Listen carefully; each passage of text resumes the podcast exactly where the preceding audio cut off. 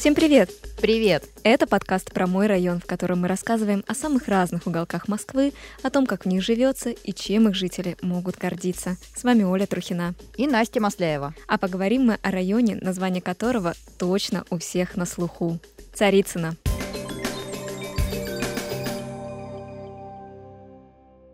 Давай начнем этот выпуск, пожалуй, с самого жестокого факта об этом районе. Друзья, увы и ах, но все дело в том, что знаменитый дворец и парк Царицына находятся вообще не в районе Царицына. О нет, как же это так? Да, весь этот богатый ансамбль, куда хоть раз в жизни приезжал, я думаю, каждый из нас, на самом деле располагается в двух соседних районах, а именно Орехово-Борисово-Северном и Бирюлево-Восточном.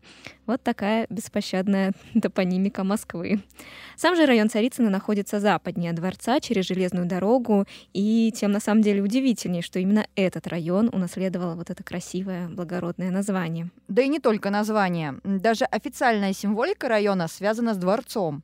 На гербе Царицына изображены виноградные ворота, которые входят в ансамбль парка а пурпурный царский цвет щита символизирует историческую принадлежность местности к царским землям. Но еще одним забавным напоминанием о связи района с дворцом служит большая топиарная фигура в виде короны.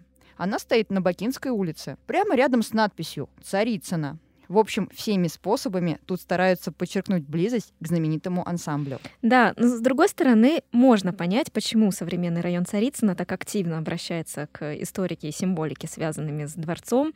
Все дело в том, что исторически и дворец, и его окрестности, куда современная Царицына точно входит, всегда были одной территорией. Поэтому, да, рассказывать историю административного района Царицына совсем уж в отрыве от дворца, ну, просто невозможно. Уж слишком важный это объект объект. Так что и в этом выпуске мы совсем коротко расскажем о дворце и о том, что впоследствии случилось с его окрестностями из территории современного района Царицына в том числе. Да, для этого перенесемся в далекий 1589 год, когда тут еще не было ни дворца, ни даже самого названия Царицына. Ведь изначально, Насть, все эти территории именовались куда менее благородно, а именно пустошью Черногрязской. Ну, такое название неблагозвучное. Да, несколько раз местность меняла название. Была она и черной грязью, и затем Богородским. Это уже более приятное для слуха, да?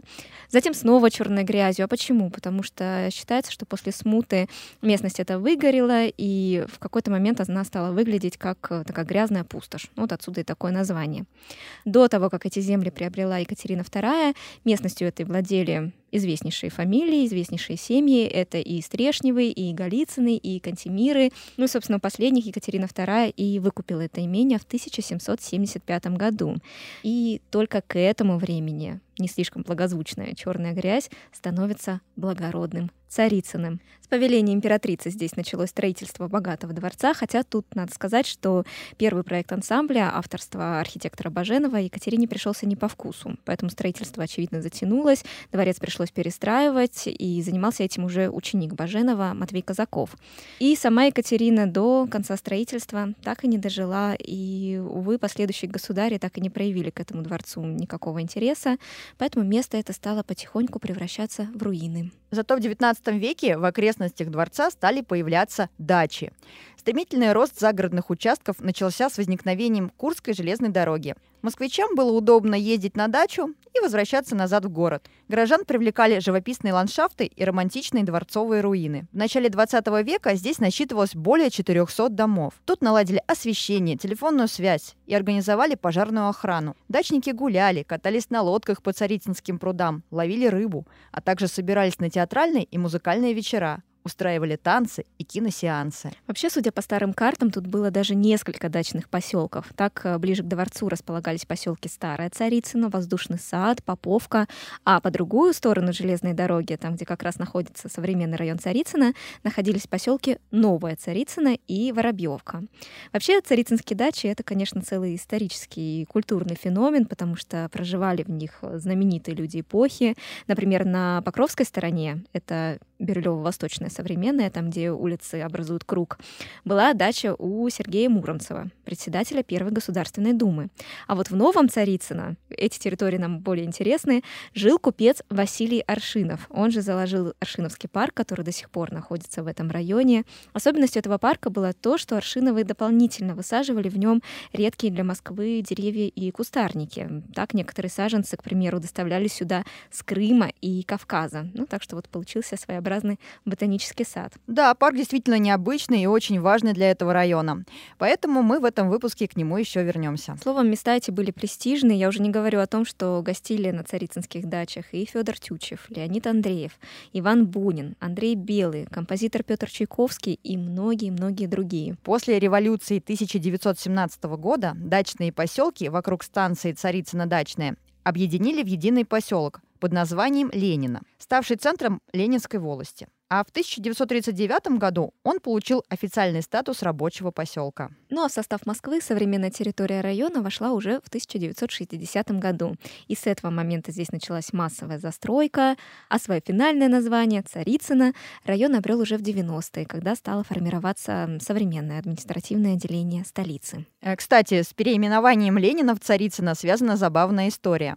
Станция метро в районе ведь тоже изначально называлась Ленина так как открыли ее еще в 1984 году. А когда в 90-м году название изменили на Царицыно, некоторые подходящие буквы от старого названия решили оставить. Ну а что добру пропадать? До сих пор видно, что оставшиеся буквы И, Н, О от слова Ленина отличаются по цвету от остальных. Мы в этом эпизоде, конечно же, намерены доказать вам, что даже без дворца район Царицына интересен, а главное, любим своими жителями. Личными впечатлениями об этом месте с нами поделилась жительница Царицына Лариса Пономарева. Она горячая поклонница своего района настолько, что даже ведет о нем группу в соцсетях. Давайте с ней познакомимся. Привет, меня зовут Лора, и вот я уже два года живу в Царицыно и веду о нем районную группу. Обожаю этот район за то, что он очень дружный и атмосферный. Я как раз очень пристально слежу за жизнью района и вижу, как жители всем миром ищут пропавшую собачку или девочку, которая села не в тот автобус. И не важно, что у нас не находится в районе музей-заповедник Царицына, зато у нас самые лучшие люди. Еще я очень люблю этот район за то, что он просторный и зеленый за то, что здесь есть где погулять, подышать свежим воздухом. Голос Лоры мы еще не раз услышим на протяжении этого выпуска, потому что она рассказала нам о многих достопримечательностях этого места. А пока я бы хотела поговорить еще об общем впечатлении, которое производит район. Когда я сюда приехала, то для себя отметила, что Царицыно достаточно уютный зеленый уголок. Тут миленькие дворики и огромное количество пятиэтажек, которые предназначались для рабочих завода ЗИЛ. Большинство из них сейчас включены в программу реновации. Что есть в районе из инфраструктуры? Ну, понятно, что школы, детские сады, храмы, поликлиники, продуктовые магазины, более крупные торговые центры. Это все имеется. Сейчас в районах без этого набора, ну, в принципе, никак. А еще было время, когда в Царицыно также существовал большой радиорынок, такой, знаешь, конкурент горбушки. Вот как о нем рассказывает Лариса. Район Царицына был знаменит своим радиорынком. Там можно было купить телефон, отремонтировать, найти какие-то радиодетали, любую технику скупить или отремонтировать опять же. Но, к сожалению, так сложилась его судьба, что он был снесен. Сейчас на Луганской улице есть э, крупный торговый центр, который позиционирует себя, знаешь, как наследник высшего царицынского радиорынка. Но, судя по отзывам, там уже, конечно, не такой богатый выбор электроники, радиодеталей, плюс там располагаются другие магазины, другие бизнесы, никак не связанные с гаджетами. Что ж, возможно, в будущем разрастется. Кто знает? Давай тогда про более существенные планы района скажем. Они уже, правда, касаются не торговли, а медицины. Так, в скором времени в Царицыно откроется отделение скорой помощи при одной из самых крупных многопрофильных клиник Москвы имени Буянова на Бакинской улице. Пока оно готово только наполовину, но уже в следующем году отделение примет своих первых пациентов. Известно, что пройти здесь полную своевременную диагностику сможет более 300 человек в сутки. Да, больница имени Буянова, ты правильно сказала, действительно одна из крупнейших, и у нее, кстати, очень хорошие отзывы на Яндекс.Картах, очень много благодарностей пациенты пишут врачам. Сама больница была открыта еще в 1981 году, и начинала она свою историю еще как медсанчасть завода ЗИЛ. Ну, мы же помним, помним, что здесь э, селили работников этого завода. Еще очень трогательно, что тут до сих пор помнят фамилию своего первого пациента. У него фамилия была Алмазов. Она очень символичная и очень, ну, такая говорящая. И вот когда коллектив врачей услышал эту фамилию, они подумали, что это вот добрый знак о том, что больницу определенно ждет э, крепкое и блестящее будущее. Пару слов о транспорте и транспортной доступности Царицына. На территории района действуют две станции метро — Царицына и Кантемировская, это зеленая ветка. По восточной границе района проходит также МЦД-2. И, кстати, в 2021 году станция Царицына на МЦД-2 стала самой популярной. Ей воспользовалось почти 9 миллионов пассажиров. Представляешь? Кроме того, в будущем в районе пройдет еще юго-восточная хорда. Ну, это актуально для автомобилистов. А еще через Царицыно пройдет новая Бирюлевская линия метро от станции Бирюлева и до станции ЗИЛ. Ветка будет обслуживать 7 районов на юге столицы, а ее длина составит примерно 22 километра. По проекту в районе Царицына будет новая станция под названием Кавказский бульвар, которая будет на пересечении одноименного бульвара с Ереванской улицей.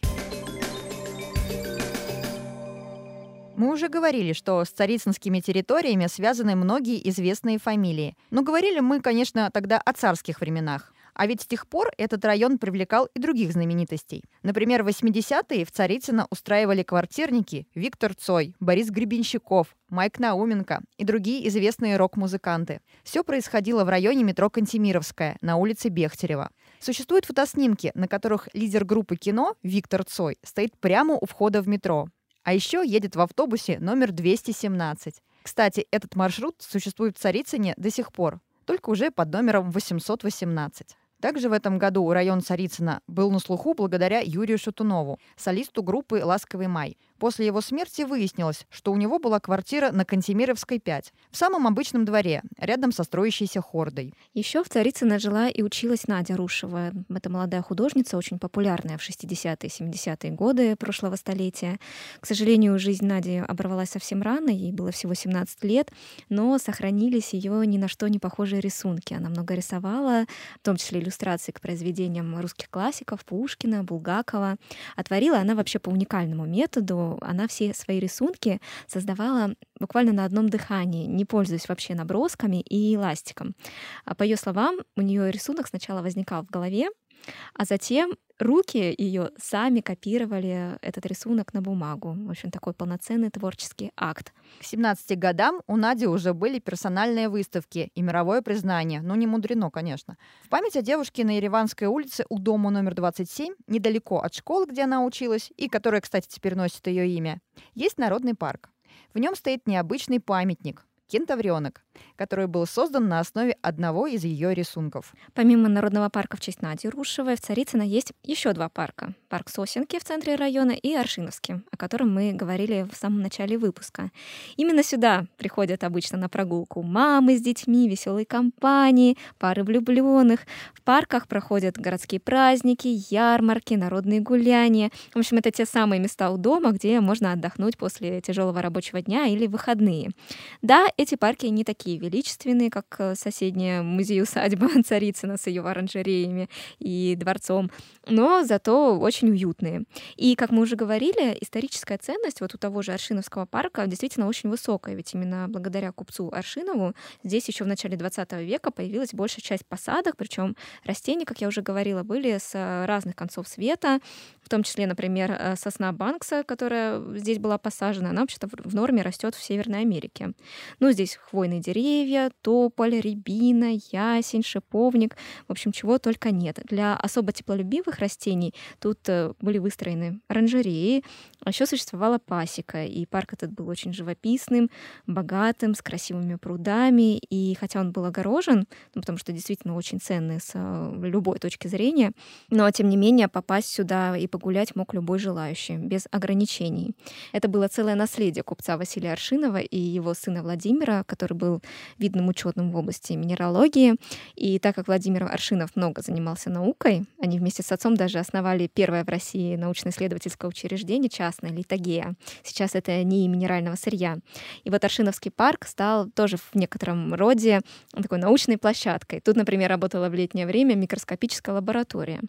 Но, увы, после революции история парка и вообще семьи Аршиновых становится куда более драматичной. Так, в 1918 году владение семейства в составе, цитирую, трех дач, дома приказчика, погреба сарая, конюшни, каретного сарая, пасеки в 51 улей и земельного участка парк с лугами было реквизировано государством. Реквизировано значит изъято у собственников э, с выплатой им всей стоимости имущества.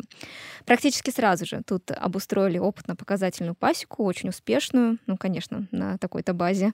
А Аршиновы, которые, очевидно, отдали свое имущество не совсем добровольно, стали предпринимать всяческие попытки вернуть этот парк и все свои постройки себе в собственность обратно.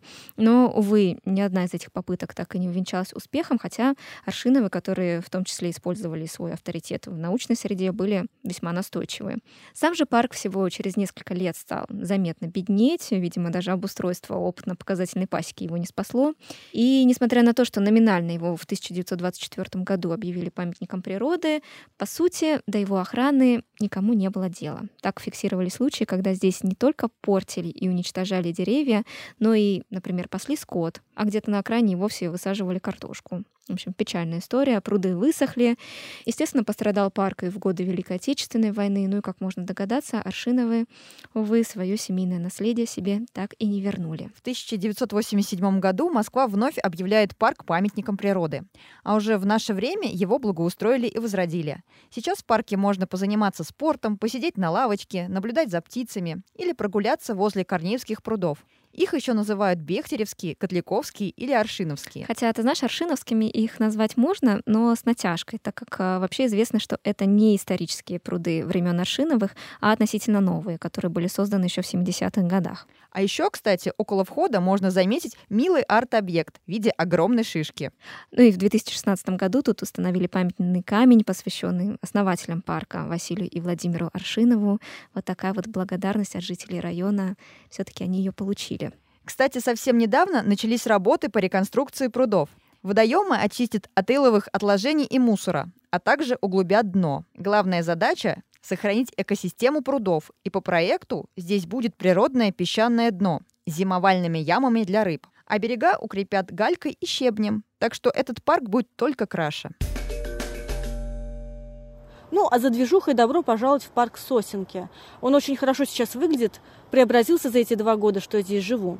Тут шумит и скейт-парк, и детские голоса слышны на площадке, и лай собак во время дрессировки, и, конечно же, сосны. Ведь здесь когда-то был сосновый бор, и прекрасно здесь сейчас дышится. А также на территории этого прекрасного парка, который находится рядом с моим домом, есть памятник героям Великой Отечественной войны. Прямо в центре парка расположен. И рядышком памятный камень ликвидаторам Чернобыльской катастрофы на Пролетарском проспекте. Его открыли в 2015 году местные активисты. А еще в Царицыно появился новый каток, и теперь у нас их целых два. Фишка его в том, что он змейкообразный, чем особенно полюбился всем местным жителям. Есть еще один интересный факт о парке Сосенки. Несколько лет назад некоторые внимательные жители района Царицына, прогуливаясь по Тимуровской улице, недалеко от перекрестка с Бакинской, на одной из сосен обнаружили один любопытный потрепанным временем артефакт. Домовую табличку с надписью «От руки». Соснов 58. Она прямо вросла в дерево, представляешь? Ого. Исследователи предположили, что на табличке нанесена надпись «Сосновый проспект 58», потому что раньше именно так называлась Тимуровская улица. Добровольцы приняли решение ее отремонтировать поскольку табличка была в очень плачевном состоянии. И уже при реставрации вскрылись новые подробности. А именно то, что на табличке имелась еще более старая первоначальная надпись «Поселок Октября». Ну, царицынцы стали думать, что за поселок Октября такой, и откуда он взялся в этих краях. И, о чудо, в одном из краеведческих источников все-таки удалось найти информацию. Так что ж там было? Да все очень просто. Мы же помним, что до массовой застройки района тут были дачные поселки. Так. Так вот, оказалось, что среди них был и так называемый поселок Октября или Красного Октября. Он, наряду с другими дачами, был упразднен во второй половине 60-х годов. Вероятно, в какой-то момент хозяин дома самостоятельно исправил адрес с поселка Октября, 58, на Сосновый проспект, 58. Вот такая необычная история. Да, локальная, прям про идентичность района. Очень классно. Да. А в наше время табличку на дереве не просто не убрали, а еще и восстановили. И теперь я считаю, что это один из самых необычных памятников у нас в городе. Интересный все-таки район. Каждый уголок буквально пропитан какой-то историей. Оля, а ты знаешь, что можно оказаться на Кубе, не выезжая из Царицына? Так-так-так, это как? В Царицыно есть небольшой микрорайон. Называется 14В, квартал Ленина-Дачная. Так вот, местные жители прозвали его Куба. А знаешь почему? Нет. Все дело в том, что этот квартал находится как бы в треугольнике, области которого, с одной стороны, ограничены железнодорожными линиями, там два направления проходят, Курская и Павелецкая, а третья сторона — это русло речки Котлеровка. Место будто похоже на остров. Оно не имеет полноценной транспортной инфраструктуры, за исключением автодороги через дамбу на речке. Собственно, и сейчас на московской Кубе не все гладко с транспортом. И выбраться оттуда можно только на такси или всего на паре автобусов. Нет, на такую Кубу я, пожалуй, не готова. Окей, не хочешь на Кубу, давай на Эльбрус. Так в Царицыно называется районный центр места встречи Эльбрус на Кавказском бульваре. В теплый сезон там проводится куча интересных, а главное бесплатных мероприятий и мастер-классов на крыше. А в холодное время года можно сыграть в пинг-понг, настолки или просто пообщаться с кем-то из соседей в специальных зонах отдыха. Скоро там еще обещают открыть долгожданный кинотеатр. Для любителей спорта в районе есть бассейн. Он находится на Ереванской улице в спортивной школе Олимпийского резерва номер 42. Правда, говорят, что он пользуется успехом у местных жителей, поэтому попасть туда непросто. Слишком плотная запись. Что ж, кто не сможет попасть в бассейн, может пойти в баню на Луганской улице, попариться и отдохнуть с друзьями. Тут есть и спа, и ресторан. В общем, все для классного отдыха. А еще в районе недавно появилось новое место для вкусных встреч. Гастрохол Кантемировский. Там можно выпить кофе и перекусить. Давай расскажем немного о жилье в Царицыно, если вы вдруг присматриваетесь или прицениваетесь к этому району. Мы уже упоминали, что здесь э, много пятиэтажек, которые постепенно сносятся и заменяются реновационными домами, поэтому учитывайте этот момент сразу. Ну, а что по ценам? Давай про вторичку. А, в среднем квадратный метр в районе, по данным компании «Индикаторы рынка недвижимости», стоит около 225 тысяч рублей. Ну, то есть имеем в виду, что это не самый дорогой район Москвы. Двушку на Циане можно найти где-то от от 10 миллионов рублей. Особенно, кстати, в районе Кубы. Примерно такая цена установилась. Ну и выше тоже, конечно. Плюс некоторые уже продают квартиры в реновационных домах, естественно, по более высоким ценам. Там уже ценник где-то в 16-17 миллионов можно ожидать. Снять двушку на том же Циане ну, примерно 40-50 тысяч. И пару слов о новом строительстве в районе. Тут город уже давно объявил о планах редевелопмента промзоны Котлякова, которая находится в западной части Царицына. Тут по проекту появится общественно-деловой квартал, об этом сообщалось в начале 2022 года. Ну а рядом с промзоной уже возводится новый ЖК. Плюс мне удалось найти еще один новый дом на Кавказском бульваре 27. Он был сдан несколько лет назад, но тут предсказуемая квартира в продаже уже нет, поэтому тут только ждать. Друзья, в этом эпизоде мы обсуждали Царицыно. Скромный, но уютный район с интересной историей и своими локальными фишками, пусть и без дворца. Это был подкаст про мой район. Впереди у нас еще много выпусков, посвященных самым разным районам Москвы. Поставьте лайк этому эпизоду или 5 звезд, если слушаете нас в Apple подкастах. И познакомьтесь с другими нашими выпусками. А мы с вами прощаемся до следующего четверга. Всем пока! Пока-пока!